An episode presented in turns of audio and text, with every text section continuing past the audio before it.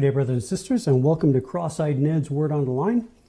And we're going to go ahead and uh, continue with our podcast lessons, podcast series. This, uh,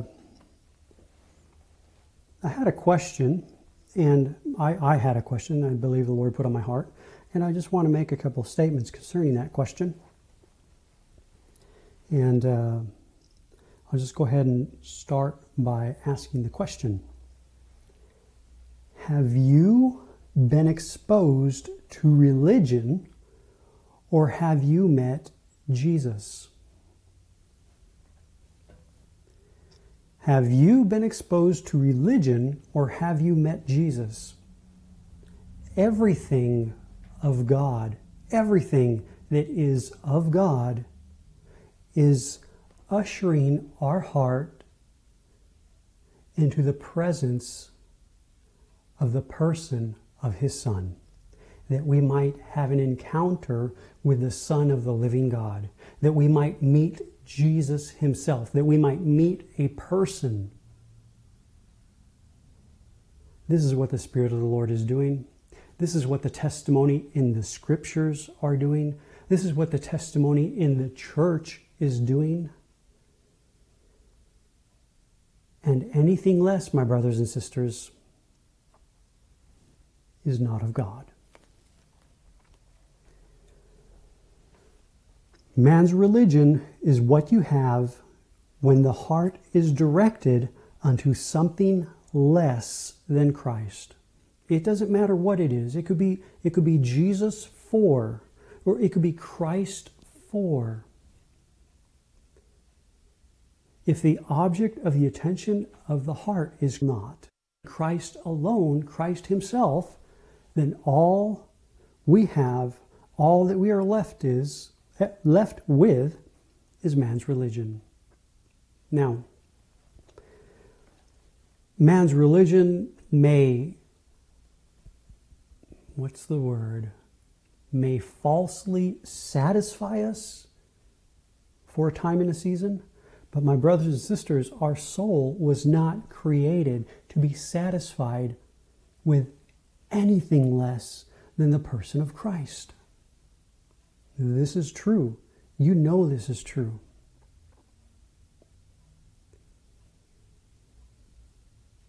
In Him, in Jesus, in Jesus Christ, we find everything that our soul was created for. And we are satisfied in knowing this one. Now, of course, we cannot know this one except he be present, except we be born again. Man's religion is a substitute for God. Because, see, man cannot present Christ. Truly, man cannot present Christ all man can present is his testimony of Christ. This is the light of the church. God the Father, God and God alone, can present Christ to the soul by work of the Holy Spirit. And by a work of the Holy Spirit, God can cause our soul to respond to the voice of the Son of God, to the voice of Jesus. God did not send his son so that man could have something other than his son. Think about it. God did not send his son so that man, mankind, could have something other than his son. No, no, that's, that's ridiculous. God sent his son so that man could receive his son. God did not send his son so that man could have a better religion or a true religion or even a correct religion. No, no. God sent his son so that the soul of man could have eternal life in abundance. Eternal life is Jesus Christ himself. He who has the Son has the life.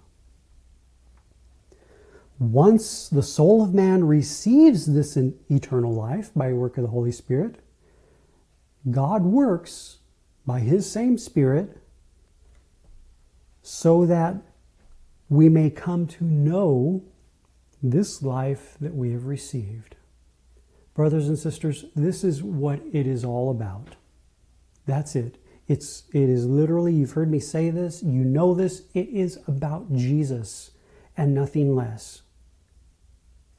I know that man's religion will present everything and every other purpose, every other object before our face. God will not. God is faithful to his Son. The Bible is faithful to be the testimony of Christ. It's designed of God to be the testimony of Christ. God is faithful. The Holy Spirit is faithful to guide us unto the truth, who Christ Himself is. That we may find, that we may discover everything that we are looking for in a person, the Son of God, Jesus Himself. So then, have you been exposed to religion or have you met Jesus?